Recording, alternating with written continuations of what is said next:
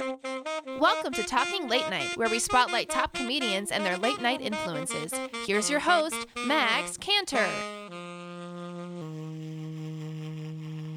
Hey, everybody, and welcome to Talking Late Night. I'm your host, Max Cantor, and today on the show, I have a LA based stand up comedian. She's the winner of Portland's Funniest Comedian. She's been featured at multiple festivals and shows, including the San Francisco Sketch Fest and Doug Loves Movies. She co hosts the Who's Your God podcast and also appeared and was a semi finalist on season nine of NBC's Last Comic Standing. So please welcome to the show, Amy Miller. Welcome to the show, Amy. Hey, how's it going? Now, nice Amy- to talk to you. Amy, this is totally true. Um, you know, we originally sat down, or we didn't sit down, but we had scheduled to do an interview way back in April, and because of conflicting things, it it just never worked out to here. I've had that intro on my computer since April because I believed, I bel I knew, I knew it would happen, and so I just never deleted it. And so my introductions for all my different guests are all on the same page on my computer. But once I interview the guest, once I do their write up and publish the show, I typically delete it. But I've had yours, Amy. I've had yours for, for Well, months I'm glad now. it finally worked out. I'm I'm always on the run, so Yeah, that's your patience. that's totally fine. I'm glad to have you here. I'm excited to talk to you. You've done a lot of stuff. And so that's what I'm excited to talk to you about and how you've done it all. Uh, so to get started, I just want to ask you, you know, growing up, what type of late night talk shows or just television in general influenced you in your comedy? Um, I mean, a lot of different television for sure, but I was always a late night kid. Um, I've never been a great sleeper, so Yeah. I'm really dating dating myself here. But you know, obviously Carson was my earliest. I mean, that also tells you kind of how young I was staying up that late. Um, but Arsenio was huge for me, and then you know, Letterman's my favorite of all time for sure. I I went to uh, the second to last taping of his show a few years back, and Wow. Um, yeah, he's just he's always been very very special to me. So that that's very interesting. You mentioned going to a late night taping because you're my first guest who I talk about late night with with every comedian I have on. That's why the show's called Talking Late Night. We're the first one that's ever you know uh, sat in the studio audience. I've had guests who worked backstage in the shows but never just observed it. So describe to me what was that feeling like with Letterman's second to last show, the end of an era concluding. What was the feel in the audience, and also what do you think the feel was in him? Um, I well, it was my second time going. I had gone to a different Letterman taping probably six years earlier when I was in New York, um, and you know the feeling was definitely very different because it was, as I said, the second to last show, and so it's just crazy guests, and you know I saw Bob Dylan, Bill Murray, but it was also the goodbye to Rupert um, and Hello Deli. So that was very touching, very sad.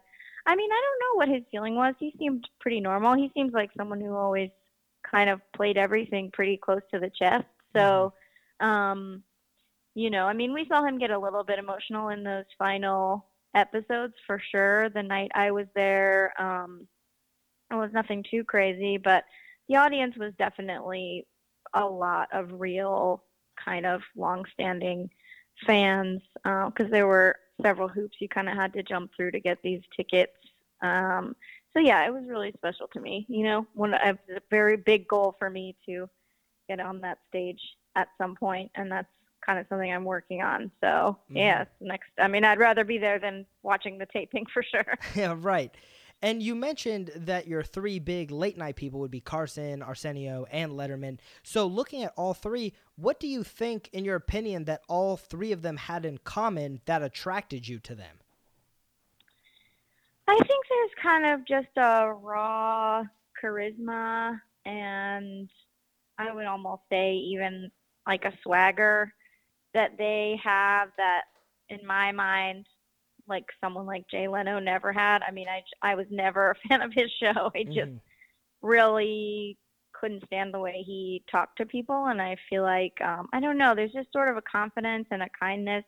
I know it's it's a weird thing in my life now, but I sort of know Arsenio. I've worked with him a few times and that's pretty nuts to me given how much time I spent watching him late night as a kid. Um, mm-hmm. But he, as a person, is just very sweet and open. And I mean, it's almost like a really specific superpower. I think there's like a handful of famous people that seem to have it, and a lot of them end up having their own talk shows because they're, you know, specifically kind of in tune with people. I think like RuPaul is a good example of someone mm-hmm. like that. I mean, you know, there's a million names, but um, I think that's something that they all kind of shared was just like being a star without taking the attention from the guest um, and kind of like a it's like a confident humility almost mm-hmm. um, that I think that they mastered more. You know, and I think Conan for sure has it too. Um, but you know, I think Letterman was kind of the peak of that for me of pulling off this sort of like awkward kind of bumbling nerd character even though you kind of knew it wasn't true because he's you know one of, seems to be one of the more confident people but it's been interesting watching his Netflix series for sure because he's so out of context and out of his comfort zone, and you kind of get a glimpse into what he's really like, you know, outside of the late night show. Mm-hmm. Um, but yeah, I think it's just kind of a, just kind of a openness and confidence. Mm-hmm. Yeah, totally. I mean, all three people you just described, they do just radiate the self confidence, and I think I think you bringing up RuPaul was an excellent example because it's all people who just are confident in who they are. And then when they're confident in themselves, I feel like we trust them more. You you get what I'm saying? Because if they you know yeah. they trust themselves, so we can trust them more easy. Yeah, and there's a vulnerability there yeah. too. Um, and I think something that was really interesting with um, Arsenio, and to some extent, I think Letterman did this with musical acts and kind of like new bands that were about to break. But something interesting and interesting in the late 80s and early 90s with Arsenio is that he put a lot of people on his talk show that hadn't really done other shows yet. Like, you know, he put a lot of rappers on, and like mainstream America wasn't yet that exposed to them. You know, he had like Easy E on his show, and he had all the professional professional wrestlers on the show. I think he sort of had his finger on a pulse that the other late night talk shows were sort of missing because they were really busy catering to like a specific demographic of mostly like older professional white people probably right uh, and he kind of tapped into this thing that worked really well and and i think kind of got the ball rolling for a lot of the other late night shows to pay attention to like oh yeah we should be following this rap thing it might be a big deal you know right and i mean letterman did the same thing because uh, in a in a slightly different way where his stuff was just weird. He was just doing weird, outrageous things. And I mean, nowadays, like he was so influential. Anytime you see a sketch on Conan or on Kimmel or Fallon, you can in some way track it back to something David Letterman did at some point in his career. So it's the new and just being self confident and saying, you know what, we're going to do what we want to do and what the people want to see, not what the network is demanding us to do. Yeah, for sure. And I think it's not a coincidence that um, all, all, so many or most of those hosts start as comedians. I think there's kind of like a silliness factor and a commitment to the bit that you need to have to think a little bit outside of the box on late night. And I think that all those guys definitely had it. Mm-hmm. So you were watching these shows as a kid growing up. Did their confidence and their willingness to try new things did that influence your comedy? Like as a kid, were you more self confident than you feel like you would have been otherwise if you hadn't been watching late night? Uh, it's an interesting question. I mean, I've always felt.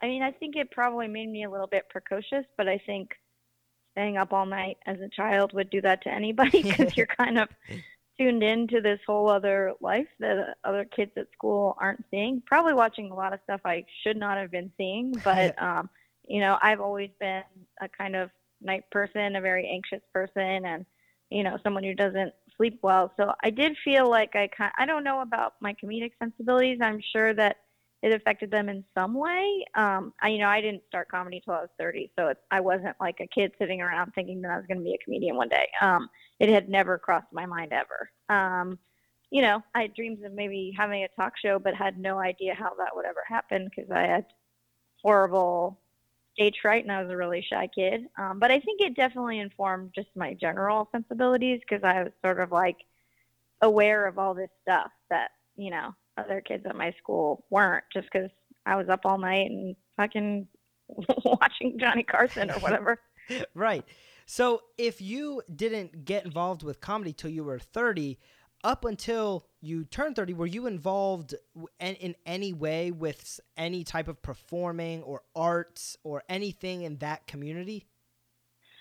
I was. Um, so I'm was a choral singer for many years, um, classical soprano, and I sang in professional kind of paid choirs for years and years through college and into you know between 20 and 30. Actually, a little bit after I started comedy too, but then it just got too difficult to, kind of juggle both. And it's something I still really miss a lot. Um, there's something really specific about the experience of singing with other people and harmonizing with other people, especially if it's, you know, really difficult music. The way that it exercises your brain is so specific just to read the music while coordinating with all these other humans. It's a very, um, I don't know, it's a particular sensation that I miss for sure. Um, having said that, it was almost always like in a choral setting where I was with other people. So I still kind of had my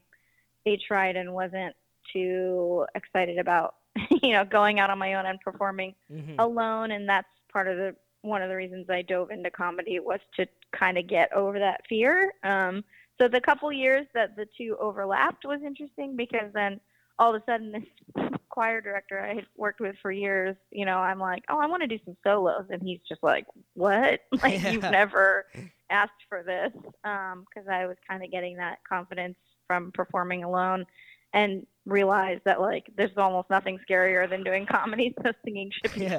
fine when you jumped into comedy, did you jump into stand up immediately or did you try improv and writing? Uh, what was your path in comedy?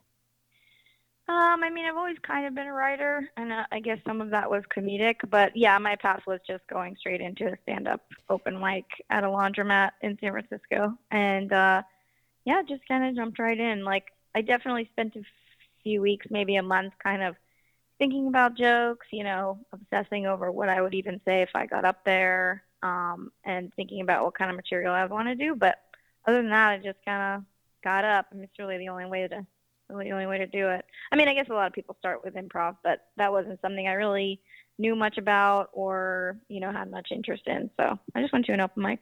Why do you think? Um, I know you said you don't you didn't have much interest in it, but why do you think uh, you went from performing in in a choir, so that's like all ensemble based, working as a team all together, like you were saying, everyone's working together to create the music, and instead of picking for your comedy world an improv pathway where it would be the same thing working with an ensemble. You chose to go by yourself. Was it to push yourself or what what was the reason? It was yeah. I mean i was in the middle bit of uh, the middle of a little bit of a life crisis. Mm. um, as i think a lot of people get to when they're turning 30 um, and it was just something that scared me so much i wanted to jump into it. And it was mm. like the craziest thing that i could imagine doing. And then I didn't expect to keep doing it. I didn't even really expect to do it a second time, but I had some other friends who were going. They kind of thought it was a funny idea, and then those friends have since dropped. I mean, they didn't stay comedians, so they were kind of just uh, my muse, um, or you know, the the people that peer pressured me into going, and now I'm the one who's still doing it. Um, but I never expected any of that to happen. But yeah, it was pretty much just a scary thing, and I was like, I'm so tired of having stage fright. I mean, that's something that can affect your life in so many different ways. I was just an extremely shy person. And so I didn't, you know, even I had a professional job and I didn't ever want to give presentations. I didn't want to speak at our conferences. Um, you know, I felt scared about speaking up to like a waitress if I needed something. Else. You know what I mean? Like I was just mm-hmm. very, very, um, shy and always second guess the things that I was going to say to people. And now, eight years later, I probably should spend more time thinking about what I'm going to say out of yeah. my mouth. so it really has you would say be, by being a stand-up comedian do you feel like 100% of your stage fright has gone away or do you still experience sometime episodes of where you get nervous when being in front of people oh i definitely get nervous if it's a new situation new location if it's a particularly huge crowd or a big opportunity or a tv thing you know the nerves always come back but i think what's changed is that now I kind of celebrate them.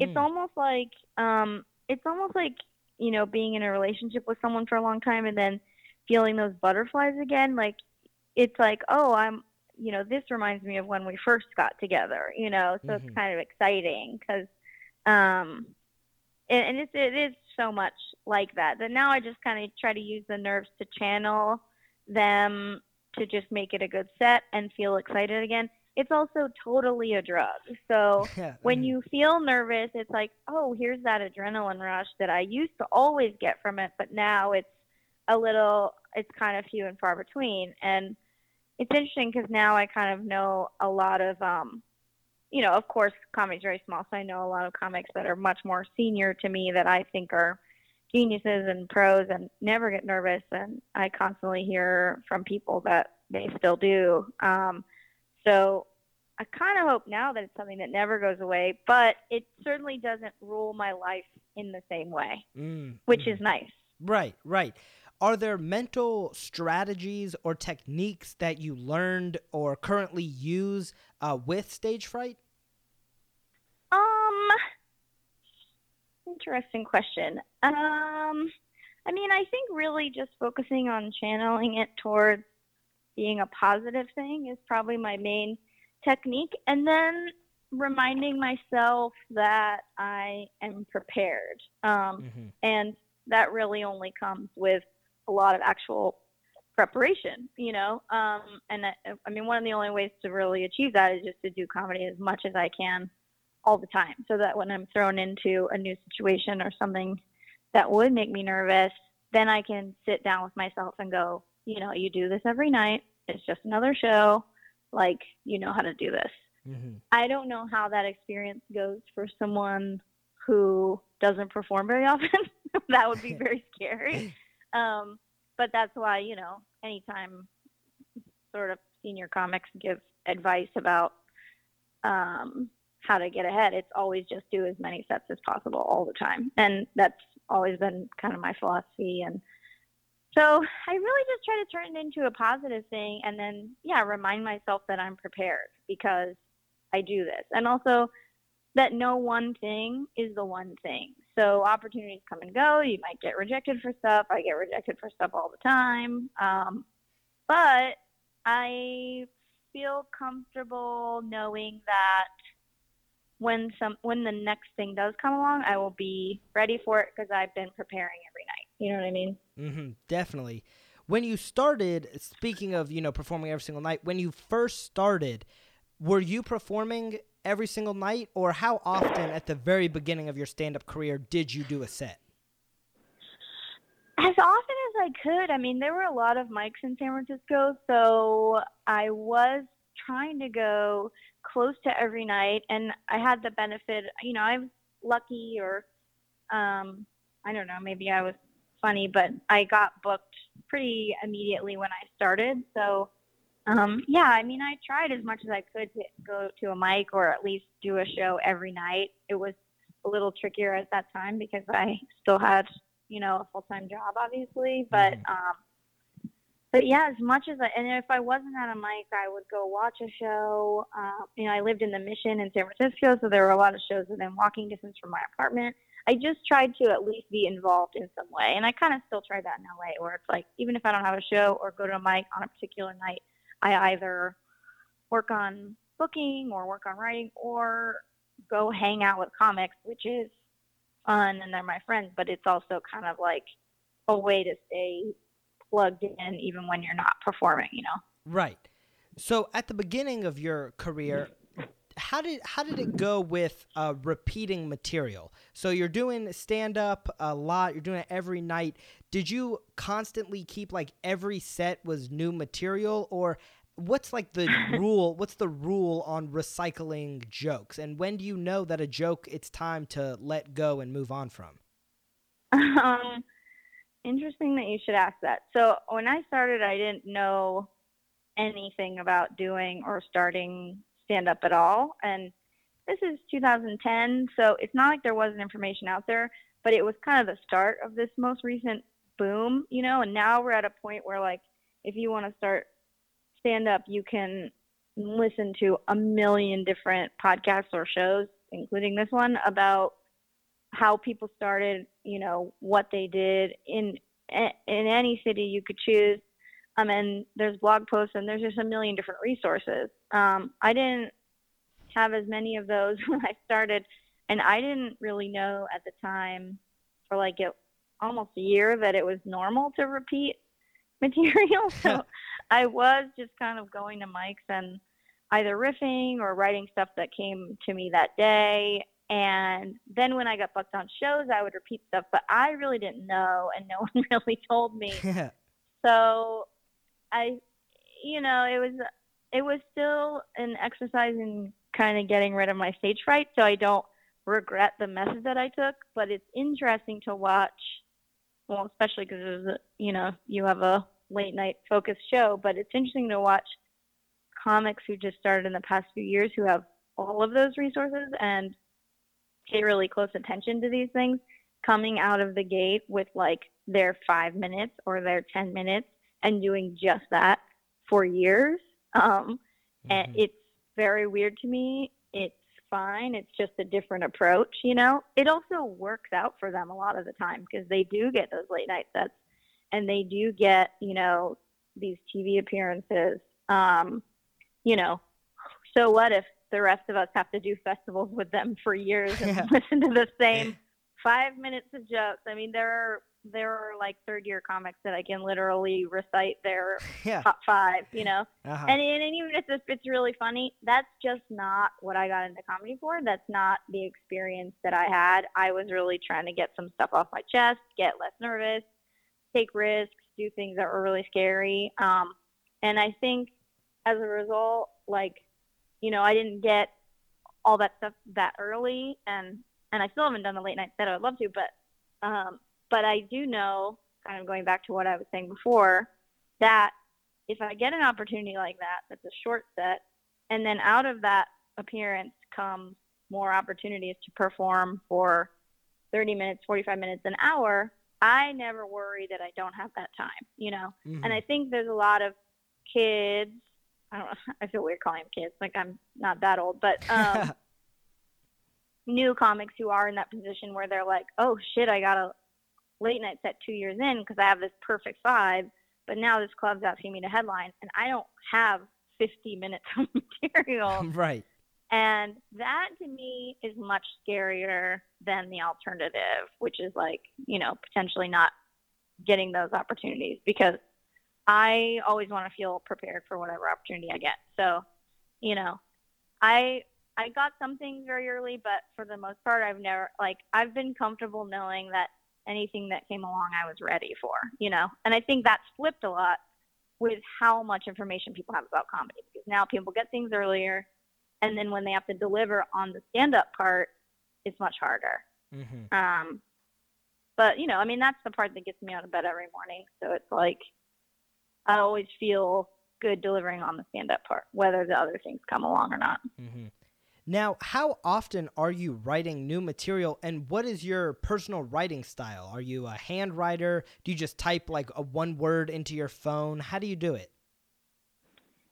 It's a mix and it ebbs and flows as you can imagine, especially as I'm kind of working on other things. And if I'm like writing on a pilot, then I'm spending less time writing stand up. But, um, and then sometimes you just have dry spells and then you change your environment, you go out of town, whatever, something happens, and then all of a sudden you have a new five minutes. It's really inconsistent, but I try to write something every day, even if it's just a journal entry, just to kind of keep those juices flowing, because it is a muscle that you have to exercise. I mean, the same as like when I was singing, you know, if I spent three months not looking at um, sheet music, then when I go back into it, it's gonna feel a little awkward and like I'm just, you know, my muscles a little weak at it. Um, so I try to write something every day, but as far as new jokes, it's really all over the place. Like sometimes it goes on my phone, sometimes I write it down pen and paper.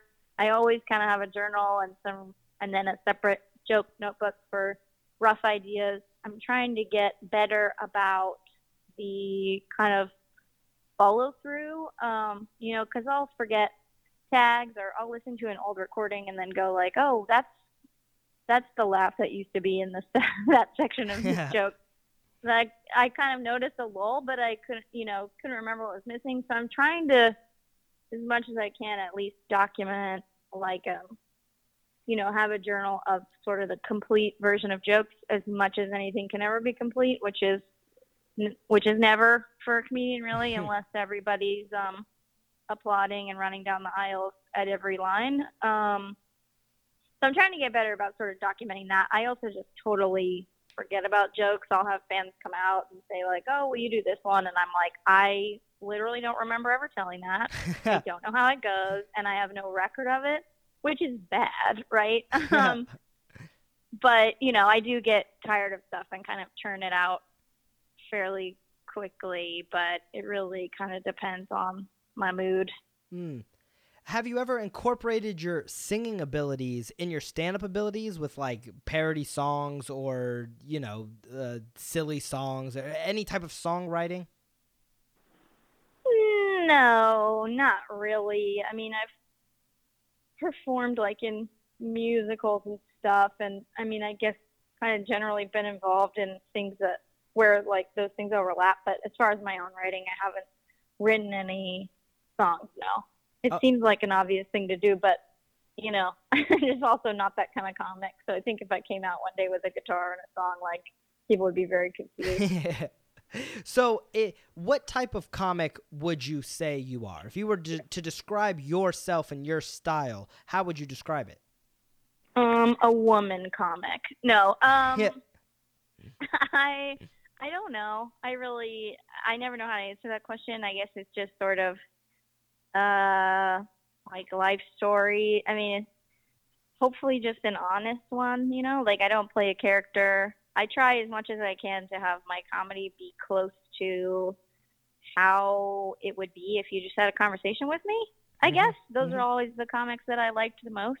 Um so I don't really know how to describe the style. Hopefully, it's unique. I mean, that's the sort of the goal is to not be able to compare yourself to anyone. You know, there's always things that we borrow um, unknowingly or knowingly for a lot of people. yeah. Some people just straight up steal, but hmm um, you know, there's always little style things we pick up that come and go, and you'll see kind of certain words and movements like in the zeitgeist, and it's good to kind of notice those things. And that's another, you know, reason I would encourage any, especially new comic, to go out and see and do as much as you can, because a lot of the time you'll go out in your town and go like, oh, there's 10 other comics that have a joke about this thing or are saying this word or you know are doing this um, segue or whatever it is you know? Like there are styles in la and new york that you notice and i try to note those things because as much as i can i want to not be influenced by them and hmm um, just sound like myself Mm-hmm. Yeah, totally. Now you said you've been doing it for uh, stand up for you said eight years, right? mm-hmm. So what was a moment for you at any point in your career where you really were like, I I can do this. I am a stand up comedian, and you you knew you had made it in air quotes. You know, made it. I mean, I still don't feel that way. I've never Ah. had that feeling. I don't know if that happens for most people because there's always kind of the next thing that you want to do, you know? And I'm not, you know, maybe you're catching me on a bad day, but yeah. when I woke up this morning, one of the first things that I did was like look for day jobs and also look into grad school. Like I, you know, three days out of every week, maybe three or four, I am thinking about my plan B. Um, you know, I'm putting all of my work into stand up and making this a full time thing, but it still isn't. And I think that that is true for many years that you're a comic and other people perceive you that way. But you know, you still have to walk dogs, and wait tables, and watch kids, whatever it is. Um, and it's scary. You know, it's scary to have that instability. And I guess, I guess I would get to that point if I were doing it full time and you know felt comfortable paying my rent every month then maybe i would feel that way but having said that i know plenty of people who are in that position who still don't feel like it's a hundred percent you know mm-hmm. there's like i've talked to people like you know i think martha kelly is a really great example of this that she did comedy for so long and was kind of under the radar and worked day jobs and then she got cast on Baskets and, and then she didn't have to work for a while. But she, by no means, thinks that this is like setting her up for the rest of her life. You know, she's already thinking about contingency plans, and um, I don't think it's a bad thing to do to be realistic. But as much as you can kind of um, stay working 100% on your goals and whatever your dreams are while still keeping kind of one foot in the practicality water um, i think is a good idea. So mm-hmm. yeah so i don't know. I haven't made it. I mean i'm not even close to making it. So you know I, but i don't know when that feeling will happen well then let me ask you this what has been out of the eight years your most proud moment doing stand up It's hard to say. I guess I think when I I think certainly the first time I ever headlined a club, I felt really proud.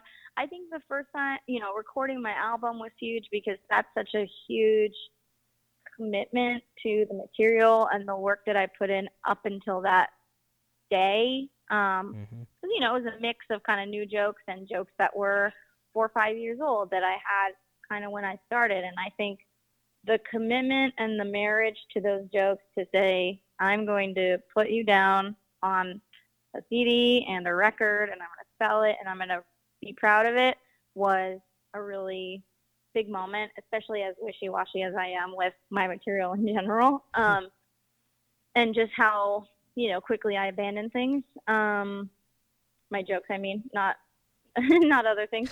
um, you know, that was definitely a big moment. And I think the first time I really did an hour that I liked all of it and had fun was huge because when you start, you know, you're doing three minutes at open mics and it feels like the hardest and scariest thing in the world. And I always felt like I was going to throw up or shit my pants.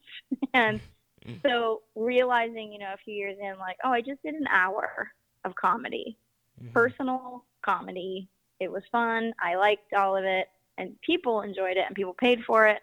Is a really huge moment, you know. And I'm still trying to be as grateful as I can for all those milestones, mm, you know. Yeah, definitely. Now, I do want to talk about uh, your podcast, Who's Your God? So, can you tell me a little bit about the podcast and how it came about?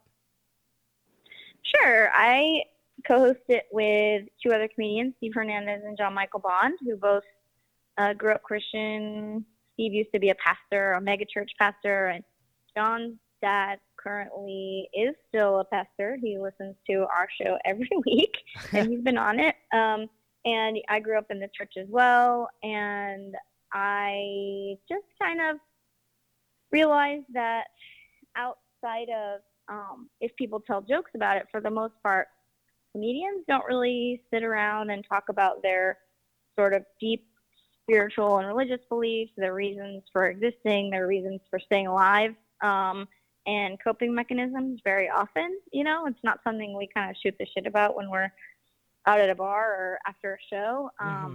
And it's not something you hear a ton about on podcasts, even ones that go pretty deep. You know, it's like if you listen to WTF, for example, like it'll, religion sometimes comes up, but for the most part, it's like, you know, family stuff and career stuff and romance stuff. Um, and I think it's a really big topic that is fun to tackle in a funny way. And it's a super funny show because even when things get heavy, and we've had several people cry and talk about real trauma from the church. Um, you know, it's still hilarious, and I I love that combination. Um, and you know, we had Wanda Sykes on. We've had all these amazing people that I've I've never seen in interviews open up about that stuff specifically. So it's been interesting for me as someone who's kind of in a I got a place in my life where I don't know that I'm necessarily like a super atheist anymore. My pendulum is sort of swinging the other way. I was really mad at the church for a long time. And now I, you know, I understand it. I understand why people need Jesus, why they benefit from it, why people go to church. I don't think Christians are idiots. I don't think all Christians are racist Republicans, although there are a lot of them. um, you know, I'm a little bit more open now to people kind of making it work however they can because it's really hard to be alive a lot of the time. And, you know, if you benefit from church and and the Lord uh, or whatever religion you practice without hurting anyone, I'm at the point now where like that is fine with me. Also, it doesn't matter what I think people are going to do it anyway.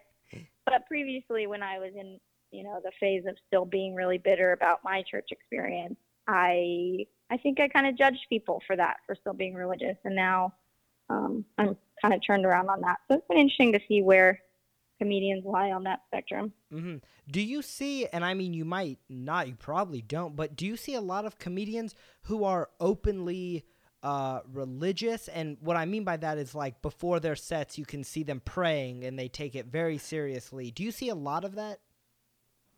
Not a lot before their sets necessarily, although I think that people pray privately. I know plenty of comedians, some of whom we've had on the show, who are openly Christian, openly Muslim, um, you know, devout Jews. Like, uh, I think it happens a lot. I think it just doesn't always come up because other comedians can be really judgmental about that kind of stuff. Mm. And there's a real stigma attached to being religious in, you know, whatever the bubble we exist in. Um, and I think a lot of people are just jerks about it. So it keeps people from kind of speaking up. And that's been interesting on the podcast because I'll talk to comedians that I had no idea were religious that tell me, you know, they pray multiple times a day, you know, particularly if they're Muslim, um, a handful of times a day, as like, you know, comedians living in LA who are like potheads and drink and whatever still have this commitment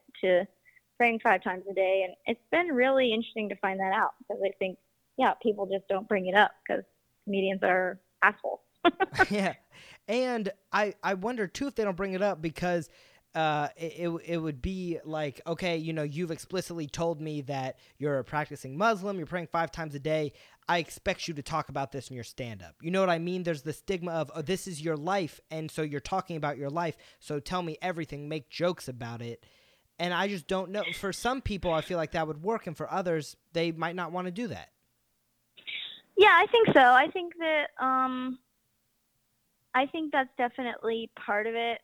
Um, and I think also on the other side of the spectrum, there are people who might come to the show or comedians who are, you know, 100% devout Christians who do like the Christian circuit that would also judge those comics who are kind of in the middle, you know? Mm-hmm. Like, for example, the comic I mentioned who is Muslim and prays five times a day, but smokes pot, you know? I'm sure he has to contend with devout Muslims to say, like, you're not really devout, you know? You're not really committed to this religion because you do comedy and you say dirty words on stage and you do drugs and whatever. And it's like, I think there are people on both sides of that that will be jerks about it. Mm-hmm. So it's kind of, so we've tried to sort of create this judgment free zone where people can be anywhere on the spectrum of their beliefs that they you know that's what we call it the podcast for whatever you believe in like um but yeah i think you're definitely right that that's part of it well, I think I think it's a very cool idea, and I think you're tackling it like you said. It's a it's a subject. It's an area that's not brought up in you know late night interviews or just uh, as you were eh, talking about it i was like she's right. Like I I never you never hear you never hear these topics talked about in such a serious manner and and also in such a light-hearted way. So I think what you're doing is very unique and it's very cool. And I mean that's why you've been so successful with it. Thank thank you. I appreciate that. And and I think it's something that's always been kind of one of those things that's off the table, right? When you go to Thanksgiving, you don't talk about politics, religion or money. Um and I think you know the politics thing has gone completely out the window in the last few years that it's you know you really see people doubling down and fighting for what they believe in and even if it means you know ruining thanksgiving or or not talking to certain family members. So now it's like well what else is back on the table? Um, Mhm. you know i think money has changed in that way too that um, you know the classes are so starkly divided that you know a lot more of us are kind of being um, transparent about financial stuff. Um, and i think you know if religion gets to that point it's great. And it's i think this sort of next generation people who are teenagers now who are kind of socially more liberal than any generation before them who are like yeah i like going to church with my family and i believe in god but i also like gay people you know like i have gay Mhm. friends and they will i think redefine kind of how we think about a lot of this stuff and and not be so weird about talking about it the same way that they're not you know as weird about talking about sex or sexuality or the spectrum of sexuality Right. um, and I think it's only going to get better and like easier for people to believe in things without having to follow this sort of strict set of rules, which has never worked well.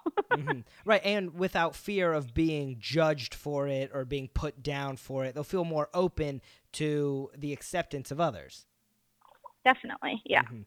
So, Amy, uh, I do want to know as we start to wrap up the interview. I do want to know um, who is your favorite comedian, and then personally for you, what is your favorite joke?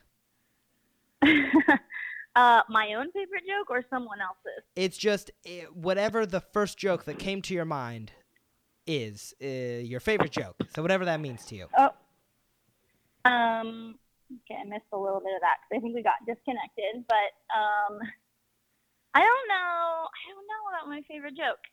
Um, that's a really tough one to answer. Um, favorite comedian? That's also kind of tough. There's so many people that have kind of influenced me that I think are genius beyond belief. I think Maria Bamford is definitely one of those people. I think um, Joey Diaz is one of the most charismatic and hilarious comedians I've ever seen. Like, as far as people who I watch and make me really double over, and not only double over, but make me feel like we don't even do the same job. They're so amazing at it. You know, like, there's so many light years ahead of me. Um, certainly Maria, Joey, JB Smoove, you know, Katt Williams, I think is one of the funniest people ever. Um, I guess those are sort of my big ones. You know, Norm Macdonald has been um, kind of a big deal to me for a long time. I think he's one of the funniest people ever, one of the greatest joke writers. Oh, I completely Um, agree. Yeah, he's the best, and he's a very sweet man. Um, yeah, favorite joke? I don't know. I don't think I can really answer that one. Okay.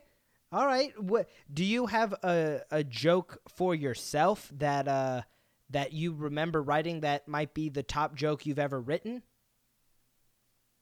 In I- your opinion? think I mean I think the kind of one that people bring up to me the most and feels like I guess the most authentic version of whatever my style is, which I guess going back to your earlier question, if I had to like sort of sum up what I want to do with comedy in one sentence, it's really to um, kind of like talk about hard things or be self-deprecating in an empowered way. You know, this is like a very I didn't invent this by any means, but I think the pattern that a lot of my jokes have is here's a sad thing or here's something I'm going to say where you think I'm putting myself down.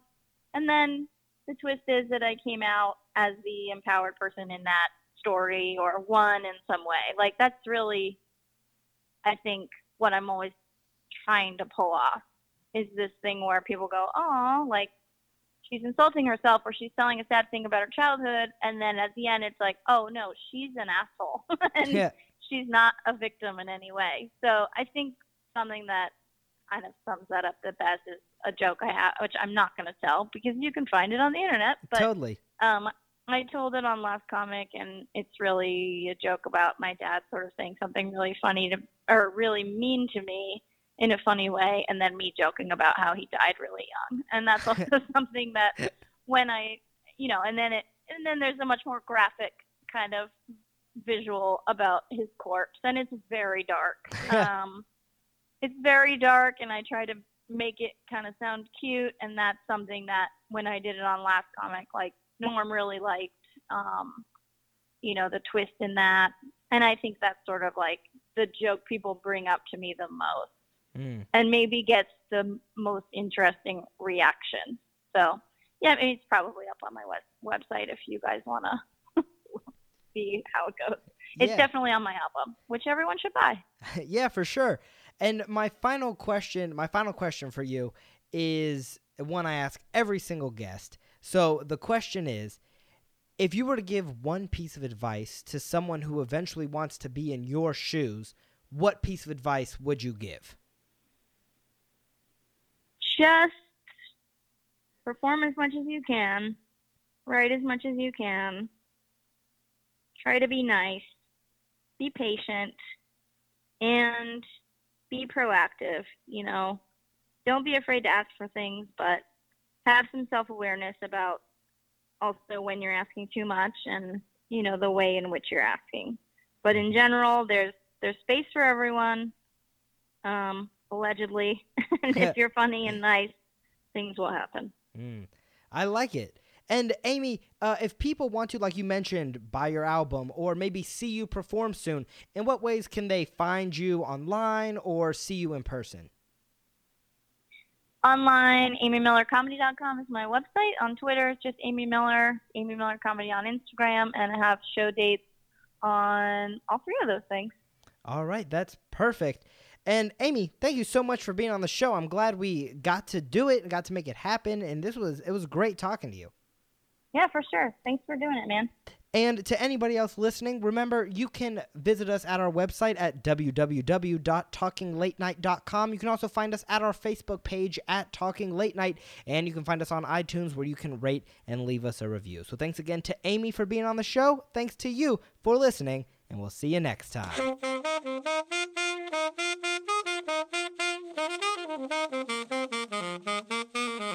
Mm-hmm.